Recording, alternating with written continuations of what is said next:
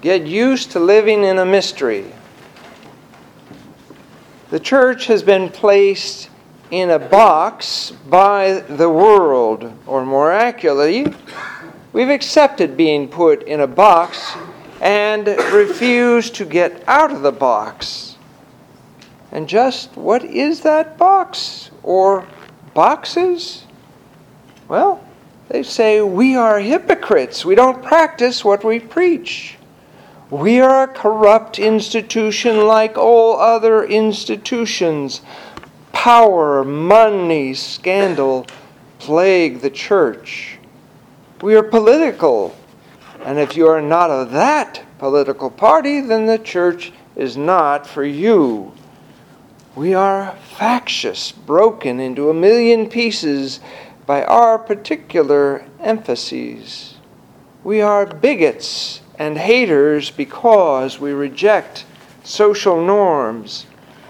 We are irrelevant because we are not leading the fight against injustice, oppression, exploitation, and greed.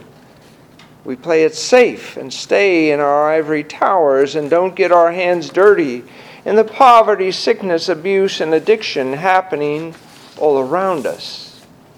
On many levels, we find it hard to argue against the accusations. In God's infinite love for His creation, our finite response could always be expanded and improved. Could we do more? Yes. Could we do better? Yes. Could we be better witnesses to what we believe? Yes, yes, yes. As I read every Sunday in the priestly prayers in the Anaphora, God has established repentance as the way to salvation. So, metanoia, or change of mind, to do better, to be better, to more fully reflect God's glory, is our mantra.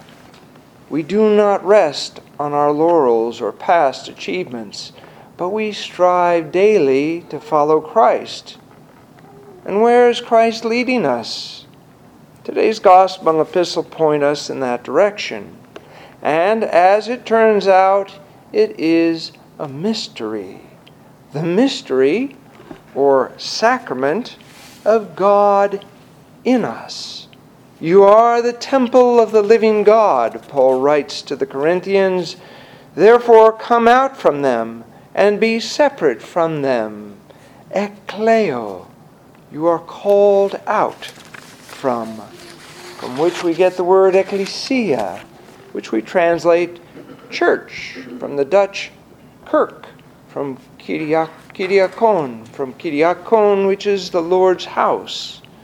What Paul writes, is in quotation marks because he is quoting Leviticus, Jeremiah, and Ezekiel. The theme of being called out and separate from the false gods, called out to the living God. It is present throughout the Old Testament, and Paul understands the church as the new Israel, the new covenant, the fulfillment of God's plan. So he ends with an, an admonishment since we have these promises, beloved, let us cleanse ourselves from every defilement of body and spirit and make holiness perfect in the fear of God. It is not enough to the, have the title of God's people, it requires a certain type of behavior and way of life. The world is not wrong to hold the church to a higher standard. God does. St. Paul does.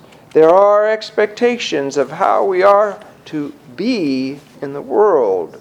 We see that in the gospel, which talks about how the world lives and the standard Christ Christ's followers are held to. If you love those who love you, what credit is that to you? For even sinners love those who love them, and if you do good to those who do good to you, what credit is that to you? for even sinners do the same. And if you lend to those from whom you hope to receive, what credit is that to you? Even sinners lend to sinners to receive as much again.